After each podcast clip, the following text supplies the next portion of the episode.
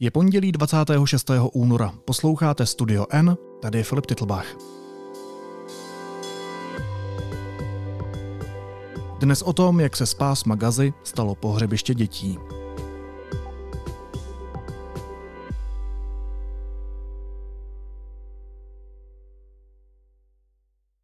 Podle palestinských úřadů v Gaze, které ovládá teroristické hnutí Hamas, zabili izraelské síly od začátku války v pásmu Gazy už přes 29 tisíc lidí a víc než 69 tisíc osob zranili.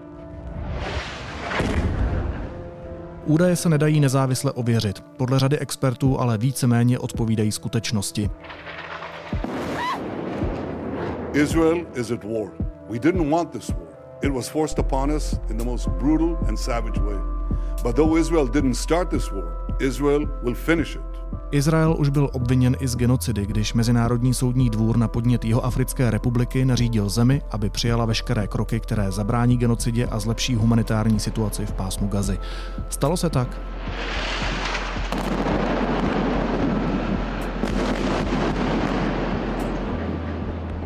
Které momenty tohoto složitého konfliktu s nesmyslným množstvím obětí jsou černobílé a které naopak komplexní? A jak to celé správně rozklíčovat? Odpovědi na tyhle otázky se hledají těžko. Jestli je ale někdo, kdo by s tím mohl pomoct, je to vědecký redaktor deníku N. Petr Koupský, člověk, který Gazu zná, protože v ní i v minulosti byl a který napsal dlouhý historický long read o tom, co k té současné tragédii všechno vedlo. Petře, vítej, ahoj. Ahoj Filipe. The Gaza City neighborhood, once known as El Rimel, the sands, reduced to ashes. Its residents retrieve what they can, which isn't much. Gaza will take five years to raise its head after this, says Wahiba Sirsawi. And after five years, there will be two or three more wars. It's a catastrophe.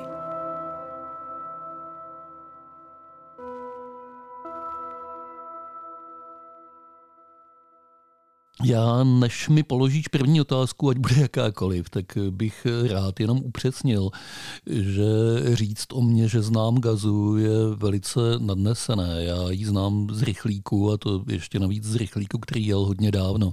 Asi před 20 lety jsem tam strávil tři dny, sice byly v mnoha ohledech nezapomenutelné, mm-hmm. ale to země rozhodně nedělá ani dost málo znalce problematiky. Potíž je v tom, že s těmi otázkami, které si načrtl, si v tuhle chvíli ani ti největší znalci problematiky nevědí rady, všichni tápeme. Navíc každá diskuze na tohle téma je vypjatě emocionální. A myslím si, že jediné, co se s tím dá dělat, je co nejméně hodnotit a co nejvíce se držet holých faktů. Pojďme na to. Eh, mně je jasné, že i po dnešní epizodě se zřejmě strhne nějaká velká debata, obvykle se strhává nad takovým tématem na sociálních sítích, ale eh, nemůžeme se tomu tématu nevěnovat, nemůžeme ho ignorovat. Máš jasno nad otázkou, jestli páchá Izrael v pásmu Gazy genocidu? Ku podivu myslím si, že ano, že na tuhle otázku je jasná odpověď a to záporná. Přestože uh, se o tom hodně mluví a tahle obvinění padají, nicméně genocida uh, je termín s jasně vymezeným obsahem. Je to systematická likvidace nějakého etnika nebo nějak jinak vymezené části obyvatelstva. To, co se v Gaze děje, to je válka. Mm-hmm. Ošklivá, brutální válka, velice ničivá. Ale rozdíl mezi válkou a genocidou existuje. Cílem Izraele je podle mého názoru aspoň, jednou provždy se vypořádat s Hamásem jako takovým, zlomit veškerou jeho sílu a moc což se podle mě nepovede, ale to je zase jiná otázka. Ale nikoli eh, vyvražďovat eh, systematicky palestince, likvidovat je jako národ. To by byla genocida. Takže Izrael, jestli tě chápu správně a čtu to správně mezi řádky, eh, chce prostě smazat z mapy světa Hamas, teroristické hnutí, ale ať to stojí, co to stojí.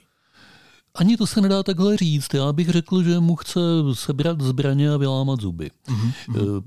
Hamas je mnohem širší pojem a mnohem komplexnější záležitost než teroristické hnutí. Je to taky teroristické hnutí. A je to taky hlavní politická síla v Gaze, která Gazu v dobrém i ve zlém řídí, funguje tam jako základní struktura sociálních služeb a správního aparátu a úplně všeho. V tomhle slova smyslu eh, je Hamás nezlikvidovatelný v zásadě. To, co se Izrael zřejmě snaží, je zbavit ho jakékoliv eh, vojenské útočné síly a moci. Takhle to aspoň tvrdí Netanyahu, pochopitelně tím ospravedlňuje spoustu věcí, které se úplně s tímhle cílem nepřekrývají, ale eh, je to něco, co při nejmenším strategicky, nechci teď říkat morálně, nebo to, to jsou přesně ta hodnocení, kterým bych se rád vyhnul, ale co strategicky dává smysl. Jestli je to dosažitelný cíl, to je zase jiná otázka. Eh, co také podle mě nemusíš hodnotit, hmm. tak to je hledání nějakých historických paralel, ze kterých taky možná můžeme pochopit eh, ledacos. Mě by zajímalo, jestli se v té oblasti něco podobného, takhle brutálního stalo už v minulosti. Jestli tohle, co teď sledujeme, je bezprecedentní. Není. Tohle, co teď sledujeme, to je největší uh, akce tohoto druhu, ale nikoli první a nikoli jediná. Uh, v moderních dějinách, v nejmodernějších dějinách Gazy, čili v těch, uh, kdy tam vládne Hamas, se něco podobného stalo při nejmenším už dvakrát v roce 2008. To byla operace Lité olovo, v roce 2014 operace hebrejsky to je cuk eitan, eh, tady se to překládalo jako tuším ochranné ostří, mm-hmm. protective edge, ale to není přesný překlad. Ten hebrejský výraz znamená něco jako pevný kámen, pevná skála. To je asi jedno, ale v obou případech šlo o velké operace izraelské armády eh, na území Gazy, strukturálně podobné tomu, co se děje dneska. Jenom doba trvání byla menší a rozsah co do počtu obětí byl taky menší, ale i tak tam byly v obou případech tisíce raněných a stovky, v tom druhém případě možná taky tisíce mrtvých. Čili je to situace, která se svým způsobem opakuje. Nikdy ale to nebyla tak rozsáhlá, tak velká, tak dlouho trvající operace jako dnes. Na to vlastně podobně reaguje i investigace, kterou udělali magazín Plus 972 a Local Call, kterou v češtině přinesl ve Voxpot. A podle té se ta současná válka, kterou odstartoval útok teroristů z Hamásu na jejich Izraele, liší od těch předchozích předchozích tím, že výrazně Izrael rozšiřuje nálety taky na cíle, které eh, nemají vyloženě vojenský charakter. Mezi ně patří rezidenční i veřejné budovy, infrastruktura a bloky výškových staveb a armáda je označuje jako mocenské cíle. Tak proč Izrael vlastně ostřeluje civilní cíle? Proč, proč postupuje takhle tvrdě? Ostřelování civilních cílů v Gaze je veliké téma, bylo to veliké téma už v minulosti při všech operacích, které předcházely, při těch dvou, o kterých jsme mluvili. Jde o to, ono, kdo tam nebyl, tak si to těžko umí představit. Gaza je město. Město s obrovskou hustotou obyvatel. Pásmo Gazy je ze všech oblastí světa, nemůžu říct států, protože stát to podle mezinárodního práva není, ale ze všech oblastí státy něčím připomínajících místo s největší hustotou obyvatelstva na světě. A e, tím je už dáno mnohé. Hamas e, to není e, to, to je skutečně věcné konstatování, to není žádný hodnotící soud. Uplatňuje taktiku živých štítů. To znamená, že soustředuje svoje štáby a svoje bojovníky do míst, kde je hodně civilního obyvatelstva, včetně takových míst, jako jsou školy a zdravotnická zařízení. To znamená, Protože, že oni si dělali velitelství třeba přímo na školách a tak dále. Ano, je to tak. Hmm. Nebo odpalovací základny raket na střeše nemocnice a podobně. A v minulosti to bylo tak, že Izrael se těmto cílům eh, velmi snažil vyhýbat. Právě proto, že si izraelská strana byla vědoma toho, jakou odezvu to ve světě vyvolá, zejména ve Spojených státech a na pomoci a na podpoře Spojených států je Izrael naprosto závislý. Takže tohle nechtěl riskovat. V současné době je tomu jinak a na ochranu těchto cílů Izrael přestal brát ohled. Neumím posoudit, jestli absolutně, a nebo jestli uh, přece jenom se tam uh, nějaké ohledy berou. V těch počátečních fázích operace se mluvilo o tom, že občas uh, přišlo telefonické varování, třeba budeme bombardovat, utečte od tamtud pro ty civilní obyvatele. To se možná časem vytratilo, taky je otázka, jak moc se dá těm zprávám jedné nebo druhé strany z té válečné oblasti důvěřovat. Tohle to všechno je těžké, ale Posun je rozhodně v tom, že Izrael eh, teď pronásleduje ty bojovníky Hamásu, ať jsou kdekoliv, ať se jakýmkoliv způsobem kryjí mezi civilním obyvatelstvem. A Hamás vlastně není pravidelná armáda, čili on s tím civilním obyvatelstvem splývá. Posoudit v Gaze, kdo je civilista, kdo je bojovník, je eh, těžké. Samozřejmě, pokud jde o ty děti, o kterých jsme mluvili na začátku, tam to těžké není. Tam je to jasné a smutné a tragické. Mimochodem, ta zmíněná investigace vychází z rozhovorů se sedmi současnými a bývalými příslušníky izraelských spravodajských služeb, včetně členů vojenské rozvědky a letectva, kteří se přímo podíleli na operacích v obléhaném pásmu. Já bych rád citoval jednoho z nich. Nic se neděje omylem, řekl médiím a pokračoval, když je uvnitř domu v Gaze zabita tříletá holčička, je to proto, že někdo v armádě rozhodl, že její smrt nebude zvlášť velký problém, že je to cena, kterou stojí za to zaplatit pro zasažení jiného cíle. My nejsme Hamas, ty rakety nelétají náhodně, všechno je záměrně, přesně víme, kolik vedlejších škod bude v každém domě. Je tohle cena války, která se má platit? Životy tolika dětí a dalších nevinných lidí? Uh Filipe, tohle je nesmírně těžká otázka. Nevím, jestli se na ní vůbec dá rozumně odpovědět.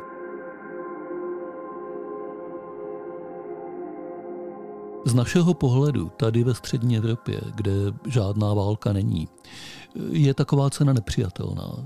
Smrt tříletého dítěte záměrná, cílená, je neospravedlnitelná z našeho pohledu naprosto ničím. V zemi, ve které se válka s různou intenzitou vede vlastně už desítky let, je na to ten pohled jiný. Já bych teda především což je k věci asi spochybnil trošku to, co říkal ten izraelský důstojník, když říká, že všechno je přesně spočítáno a zamířeno a zacíleno. Takhle to ve válce nechodí, ani v té, kterou tam mají teď. Izraelská armáda není schopná, a žádná armáda na hmm, světě, mm, mm. není podle mého názoru schopná plánovat a zvažovat věci takhle přesně. Tohle to je spíš nějaká zpětná racionalizace, zpětné zdůvodnění toho, jak jak to je. Ve skutečnosti, když se bojuje, tak jsou oběti. Ty oběti jsou často nezamýšlené a velice často přijdou k úhoně lidé, kteří by k ní přijít neměli, kteří si to nezaslouží. V jejich případě se dá to považovat za zločin té útočící strany. A potom je druhá strana, která se chová stejným způsobem. A my tady v klidu a v bezpečí, když to posuzujeme, tak máme velice jednoduchou situaci. Oni tam tu jednoduchou situaci nemají. Já nechci nikoho ospravedlňovat, ani jednu, ani druhou válčící stranu, ale chci říct, že přinášet jakékoliv morální soudy od nás z bezpečí je pochybné. Mně se do toho nechce. Tomu úplně rozumím. Ale já se vlastně musím zeptat na otázku, jestli to není tak, že i z toho našeho západního pohledu jsou oběti a oběti. Jako proč, když na civilisty útočí někdo jiný, v tomhle případě nejokatěji asi Rusko, tak to okamžitě označujeme za zvěrstvo, ale když se útoků na civilisty dopouští Izrael, tak velká část světa přihlíží anebo to bagatelizuje. Já si myslím, že rozdíl je v tom, eh, v čem rozdíl není. Eh, nakonec je tam mrtvý civilista v obou případech. Hmm. A to je naprosto špatně. Eh, nicméně rozdíl se dá najít přece jenom v tom, jestli je to cílený útok na civilisty jako na civilisty, a nebo jestli je to situace, kdy útok na protivníka eh, vybaveného eh, vojenskou výzbrojí a vojenskou silou přinese jako vedlejší oběti taky civilisty. Já vím, že to a promiň, slovo... tady se dostáváme k tomu, že Hamas používá tedy civilisty jako lidské štíty často. Tady se dostáváme k tomu, že ani je nemusí nutně používat jako lidské štíty, stačí ta obrovská hustota osídlení, která tam je a ta mlhavá hranice, která tam je mezi civilisty a bojovníky. A ano, ta taktika živých štítů se tam uplatňuje taky, ale primární problém jsou ty první dvě věci. To, jak to tam všechno splývá dohromady a přechází jedno v druhé. Já vím, že to slovo eh, vedlejší oběti, collateral damages, eh, je eh, velice otřepané, zneužívané a že by se tímhle způsobem nemělo zdůvodňovat eh, vůbec nic, ale ta válka tam je, má hluboké historické příčiny na obou stranách a tím, že se nad ní budeme pohoršovat a říkat z jednoho nebo z druhého pohledu, že je to nepřijatelné, tím ji nevyřešíme ona tím nezmizí. Já si myslím, že především se musíme snažit té situaci pokud možno nezaujatě rozumět. No dobře, ale když zopakuju ta čísla, která jsem zmínil v úvodu, tak izraelské síly měly od začátku války v pásmu Gazy zabít už přibližně 30 tisíc lidí. Skoro 70 tisíc jich měli zranit. A na tu cenu války se ptám vlastně proto, že Česká republika ty izraelské kroky hlasitě podporuje. Tak myslím, že asi stojí za otázku vědět, nebo zajímá mě, co vlastně podporujeme.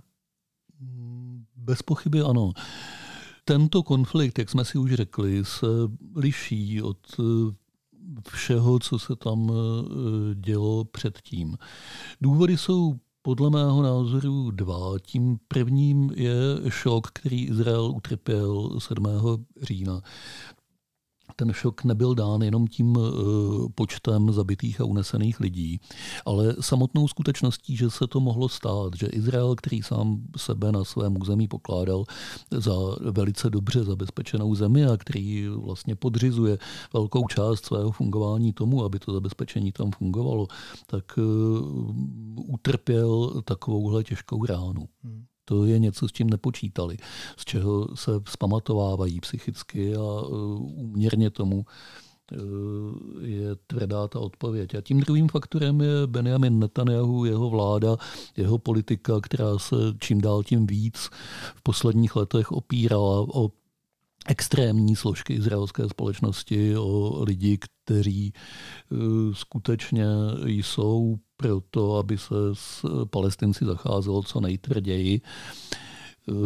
Netanyahu sám tuhle politiku dlouho nezastával úplně, ale čím dál tím víc popřával sluchu těm, kteří ji zastávali. Každá společnost má svoje extrémisty, izraelská taky a velkou vinou Netanyahu je, že tito lidé Eh, získali v Izraeli mnohem větší slovo, než ho měli předtím. Bez jeho podpory by se to nestalo.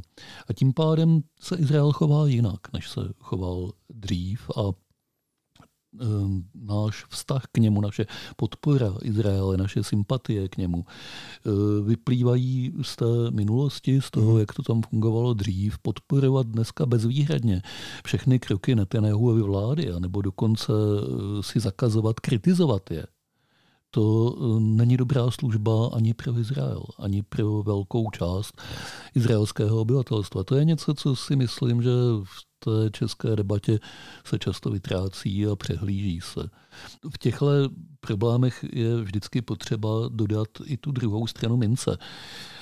Na druhou stranu eh, antisemitismus je něco, co existuje, co reálně existuje a část kritiky státu Izrael a jeho politiky, ať dělá zrovna cokoliv, je antisemitismem nepochybně motivovaná a předtím se taky nesmí zavírat oči.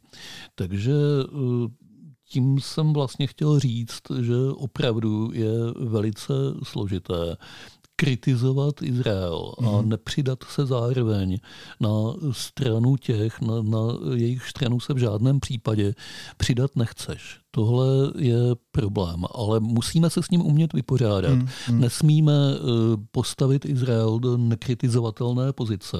Tím mu neprospějeme a neprospějeme samozřejmě taky sobě, protože se tím stavíme do eh, postavení, které se nedá uhájit. Generální tajemník OSN Antonio Guterres uh, řekl v listopadu minulého roku tohle, budu citovat. Každým rokem je počet dětí zabitých některými z aktérů ve všech konfliktech, jichž jsme svědky maximálně v řádu stovek. V Gaze máme během několika dní tisíce a tisíce zabitých dětí a to také znamená, že ve způsobu vedení vojenských operacích je zjevně něco špatně. A to je jedno z mnoha jeho vyjádření k téhle situaci která se hodně nelíbí vedení Izraele. Jehož představitelé ho už vyzvali k rezignaci. Kdo by tedy měl rezignovat? Měl by to být Bibi, měl by to být Netanyahu, nebo by to měl být Guterres? No z praktického hlediska, zase já to nechci hodnotit z morálního hlediska, neumím to a necítím se hmm. být k tomu povolán. Z praktického hlediska by bylo bezvadné, kdyby rezignoval Netanyahu, protože by to otevřelo možnost, aby izraelská politika začala být eh, trochu racionálnější a aby i to eh, řešení nějakého závěru války v Gaze, protože takhle to nemůže pokračovat do nekonečna, musí to nějak skončit a musí taky být něco potom. To je hmm. věc, o které se málo mluví, ale ta válka jednou skončí, bude tam eh, roztřískané dvoumilionové město eh, a spousta lidí bez střechy nad hlavou. S tím se bude muset něco dělat. Takže abych se vrátil k otázce, bylo by bezvadné, kdyby rezignoval Benjamin Netanyahu a uvolnil tak eh, racionálnější přístup do izraelské politiky a svoje místo poskytl někomu, kdo bude věci hodnotit pragmatičtěji a méně zavile, řekněme. Hmm, hmm. Zatímco případná rezignace generálního tajemníka OSN asi nic nezmění a ničemu, ničemu nepomůže. Tam je asi skoro jedno z hlediska vývoje v Gaze, kdo tam v tuhle chvíli je, ale kdo je izraelským premiérem, to rozhodně jedno není. Já bych se ještě na chvilku rád zastavil u toho, co ty už si trochu naznačoval nebo zmiňoval, a to je ta válečná propaganda, protože ono je jasné, že obě strany, že ve válce jsou prostě informace klíčovou komoditu a že v případě takového konfliktu nebo války musíme být hodně opatrní v tom, komu věříme. To, že vypouští Palestina a Izrael eh, dovnitř nějaké propagandistické informace, to je jasné, to se opravdu děje ve všech válkách, dělá to i Ukrajina, dělá to i Rusko. Eh, ale eh, vypouští je i do světa směrem k nám tu svoji propagandu a je tady něco, na co my třeba naskakujeme? My jsme si většinou vědomi toho, otázka je, kdo znamená my v tomhle případě, ale eh, řekněme, že informovaná část české veřejnosti si je většinou vědoma toho, že cokoliv, co se dozvíme od těch dvou bojujících stran, je zřejmě zkreslené a účelově zabarvené a pokud vysloveně nelžou, což možná zase tak často nelžou, protože to se dá dost dobře ověřit, tak rozhodně toho spoustu zamlčují a e, hlavně velice dobře obě strany dovedou pracovat s emocemi e, těch, kdo jim naslouchají. Toho si vědomi nejspíš jsme, e, ale nemáme to čím nahradit. Jediné informace, které Gazy a ze západního břehu a z Izraele konec konců máme, jsou přefiltrované informace a e, pokud se pokoušíme sami nějakým způsobem ty filtry odstranit a nahlédnout pod mm-hmm. povrch, tak e, v tom se nejspíš taky dopouštíme chyb, protože nemáme mnoho možností, jak eh, tohle dělat. Dokonce ani to, že někdo určitým svědkem na místě, ještě nezaručuje eh, plnou objektivitu, protože z vlastní zkušenosti vím, že i očití svědci na místě jsou konec konců nevyhnutelně odkázáni na to, co jim řeknou a ukážou místní lidé, ať už na jedné nebo na druhé straně. Mít komplexní obrázek toho, co se tam děje, je nesmírně těžké. Když se podíváme napříč kontinenty, tak zjistíme, že Izrael nemá úplně plnou nebo stoprocentní podporu v tom, co dělá. Třeba brazilský prezident Lula da Silva teď v pátek znovu řekl, že, cituji, to, co dělá Izrael, není válka, je to genocida, protože zabíjí ženy a děti. Španělský premiér Pedro Sánchez už dřív vyzval, zase cituji, k zastavení bojů, zavedení humanitárního příměří, které by umožnilo urychlené zavedení humanitární pomoci v Gaze způsobem, který je systematický, trvalý a přiměřený mimořádným potřebám palestinského lidu. Irský premiér zase řekl, že Izrael má právo bránit se proti útoku Hamásu, ale, cituji, nemá právo dělat špatnosti. Ty odvetné útoky na pásmo Gazy potom přirovnal ke kolektivnímu trestu. A mě by zajímalo, jak se vlastně v tomhle tématu ty osobně vypořádáváš s tím tématem kolektivního trestu, protože ono tím vším probublává. Kolektivní vina a kolektivní trest jsou koncepty, které uh, prošli řekněme, hlubokým zkoumáním v dějinách evropského myšlení a byly odsouzeny tou částí demokratického politického spektra, kterému se v Evropě hlásíme v současné době. Takže je to něco, co by mělo být pro nás nepřijatelné. Izrael podle mého názoru v této válce, v této zatím poslední válce v Gaze, prohospodařil už velkou část svého kreditu, své dobré pověsti ve světě. A oni si musí být vědomi, že tohle dělají. Netanyahuova vláda si musí být naprosto vědoma toho, eh, že ty sympatie světa postupně ztrácí právě eh, každá fotka zabitých dětí z Gazy eh, jim nevyhnutelně a po právu na těch sympatiích ukrajuje, pokud ještě tedy vůbec nějaké sympatie tady zbývají.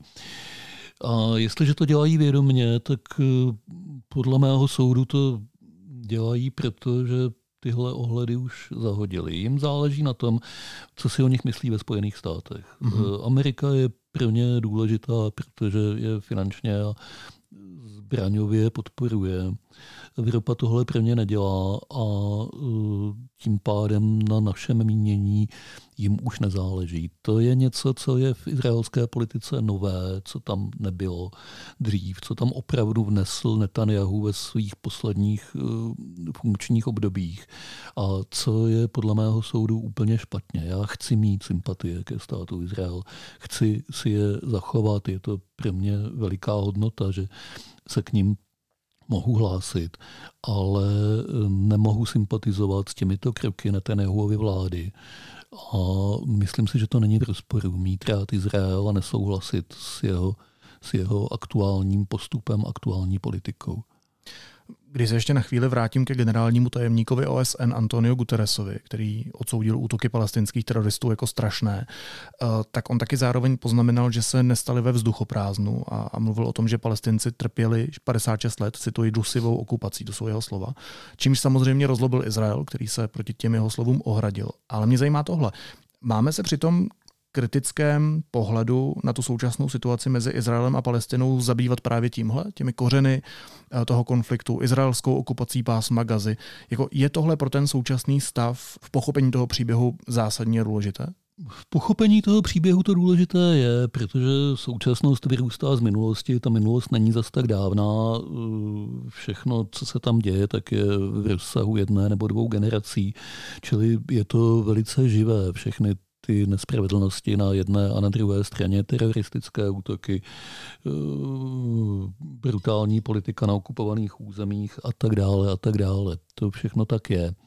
Eh, otázka je, eh, jestli je užitečné se neustále k té minulosti vracet, protože se obávám, že čím víc se k ní budou vracet například vyjednavači, nějakého budoucího míru, tím budou mít těžší úkol.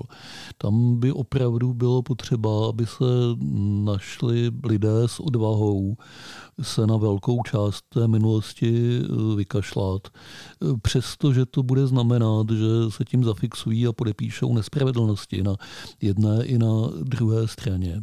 Myslím si ale, že když se bude snažit eh, zlikvidovat každá nespravedlnost, která se tam kdy spáchala, každá nějak vyvážit něčím, tak eh, že to nemůže mít nikdy konec. Že mm-hmm.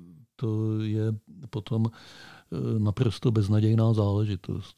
Nadějná záležitost by mohla být udělat nějakou čáru a dohodnout se na tom, co bude dál, ale to je v tuhle chvíli jenom zbožné přání. Zároveň mě bez toho kontextu přijde, že je mnohem snadnější a jednodušší uh, nastoupit na nějakou cestu dehumanizace palestinců a palestinek, když, uh, protože ono to má různou podobu, třeba starosta za ODS Pavel Novotný si tenkrát napsal na sítě, že jsou palestinci opice a že mají být vybombardováni, za což posléze dostal peněžitý trest, ale taky dostal hlasitá slova podpory a to, to je pro mě jako varovná zpráva.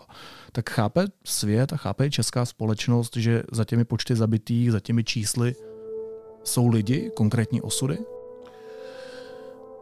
Když je těch mrtvých mnoho, tak to tak přestávají to chápat hmm. Eh, lidé všude na světě. To není žádné specifikum české společnosti. A když to trvá příliš dlouho, tak to taky přestávají chápat.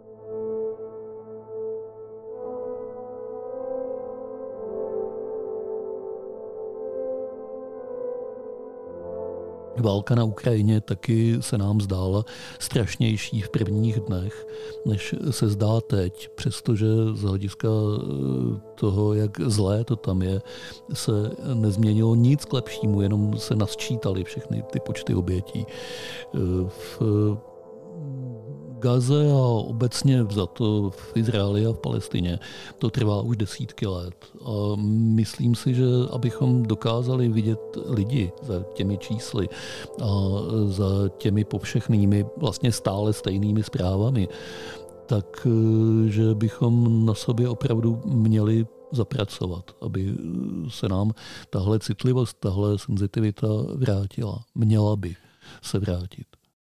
Ony se, Petře, objevují zprávy o tom, že palestince a palestinky stále méně fandí Hamásu. Třeba skupina známá jako osvoboditele Gazy sbírá podporu u těch obyvatel pásma Gazy, kteří se účastní stále silnějších a hlasitějších demonstrací proti Hamásu. Na nich volají po propuštění izraelských rukojmích, ukončení války, kritizují taky vůdce hnutí, že ani oni, ani jejich rodiny nestrádají a válka s Izraelem se jich netýká.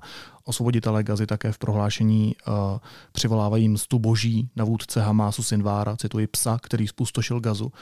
Mě zajímá, jak moc pravděpodobné je, že by si uh, palestince a palestinky s Hamásem poradili sami, že by s tím zatočili sami? Hamas je, jak jsem říkal na začátku, uh, velice silně prorostlý, snad se to tak dá říct, celým fungováním Gazy je eh, velice těžké si představit eh, Gazu bez Hamásu, která by okamžitě neupadla do anarchie. Mm-hmm. Oni tam jsou to jediné, co tam udržuje nějaký pořádek. Myslím si, že by bylo výborné, kdyby palestinské obyvatelstvo se skutečně dokázalo s Hamásem vypořádat a přejít na nějakou takovou politiku, aspoň na takovou politiku, jaká je na západním břehu Jordánu, čili v té druhé části potenciálního palestinského státu. Ale jak moc je to v tuhle chvíli reálné, to nevím. Stejně tak, jako nevím, jak moc je reálné, že Izraelci, kdyby Netanyahu nebyl, si nezvolí někoho podobně extrémního, jako, jako je on.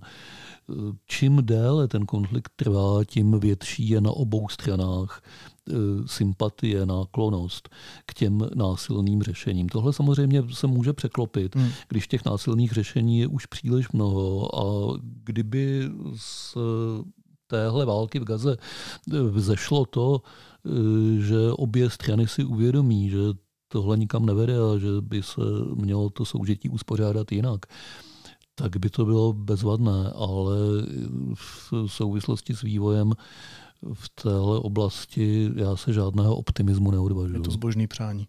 No a jaká je ta situace teď? Tak civilisti utekli do jižní části pásma Gazy, do města Rafách, eh, což je na té jižní hranici s Egyptem a Izrael vyhrožuje, že na Rafách plně zautočí, že tam tedy bude eh, ta pozemní operace.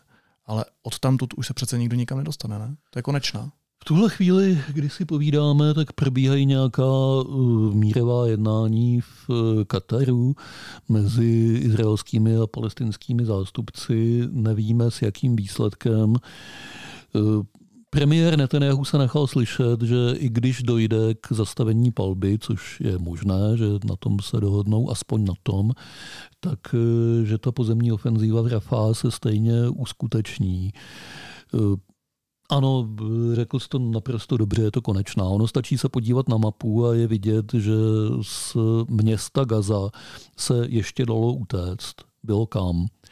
Z tohoto místa už není kam utéct. Izrael se, pokud jsem si všiml, zatím neurčitě vyjádřil o tom, že případnému pozemnímu útoku by mohla předcházet nějaká humanitární operace, ale nespecifikovali jaká a jelikož tam jde o několik set tisíc lidí uprchlíků, interních uprchlíků v rámci pásma gazy, tak je velice těžké si představit, jak by mohla vypadat a jak by se mohla stihnout během těch zřejmě několika dnů, které do toho pozemního útoku zbývají. Takže je to Takhle, takhle bych to řekl. Na začátku jsme mluvili o tom, jestli Izrael nepáchá válečné zločiny. Já si hmm. myslím, že zatím ne že zatím vede velice tvrdou, brutální válku, která se pořád ještě nedá označit za válečný zločin, ale pokud podnikne uh, útok na Rafa v tomhle uspořádání, tak, že se tam nic nezmění do té doby, tak to už válečný zločin bude. Petře, možná poslední otázka, ale kdo tu gazu znova postaví? Každá válka jednou končí, až tahle skončí. Kdo to zaplatí? No, já si myslím, že tak nějak my. Mm, je velmi nepravděpodobné, že by eh, do toho nějak hodně investoval Izrael. To by se hmm. tam opravdu museli politické poměry změnit. Nepokládám za příliš pravděpodobné, že do toho budou investovat arabské země, i ty bohaté arabské země, protože ty měly mnoho možností pro Palestince udělat hodně a udělali toho velice málo. Eh, takže zbývá Západ, zbývá Amerika a Evropa a bylo by v našem zájmu i v zájmu veškerého obyvatelstva Blízkého východu, aby se v Gaze dalo normálně žít, aby tam eh, vznikla zase nějaká aspoň trošku přijatelná životní úroveň, aby tam byly bezpečnostní záruky pro Palestince i Izraelce. A to bez nějaké intervence ze strany hlavně Ameriky a snad Evropy určitě nepůjde. Ale jak by měla vypadat a jak se na ní kdo dohodne za těchto okolností, to taky nevím. Taky je tady bohužel otevřená možnost, že se do toho nikdo nepustí a že Gaza zůstane takovou humanitární katastrofou ne náhlou, jako je teď, ale trvalou dlouhodobou. I to se může stát. Doufám, že ne, ale, ale vyloučit se to nedá říká vědecký redaktor deníku N. Petr Koupský. Petře, moc děkuji za tenhle složitý díl. Měj se hezky. Ahoj. Ahoj.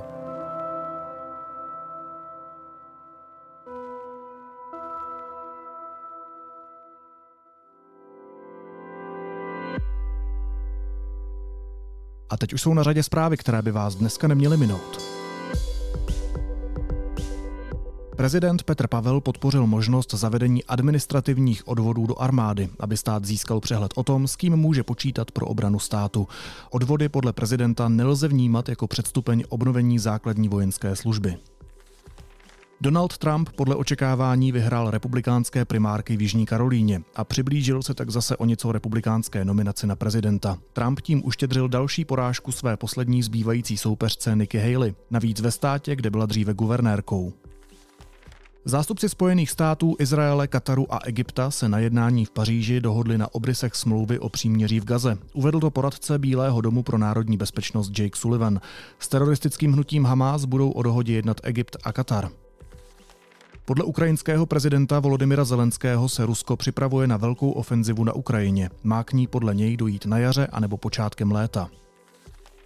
A Evropská komise potvrdila rozhodnutí vlády ohledně psychoaktivních látek HHC, HHCO a THCP. Oznámilo to ministerstvo zdravotnictví. Zákaz bude zřejmě platit od začátku března.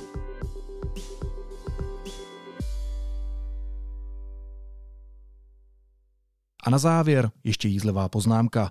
Zatímco svět 24. února ve Velkém vyjadřoval podporu napadené Ukrajině, premiér Slovenska Robert Fico vyslal do světa video a je fakt těžké ho sledovat, zvlášť na žaludek. Západ nemôže priznať, že stratégia využiť konflikt na Ukrajine na zničenie Ruskej federácie nefunguje. Krátko po začatí konfliktu bolo Ukrajincom znemožnené dosiahnuť mierovú dohodu s Rusmi, hoci boli veľmi blízko. A padlo rozhodnutie, že masívna podpora Ukrajiny, finančná aj vojenská, spojená so sankciami proti Rusku, a falošným demonizovaním prezidenta Ruskej federácie Putina dostane Rusko na kolená. Nič z tejto stratégie nefunguje. Roberte. Jdi do prdele. Jdi do prdele. Naslyšenou zítra.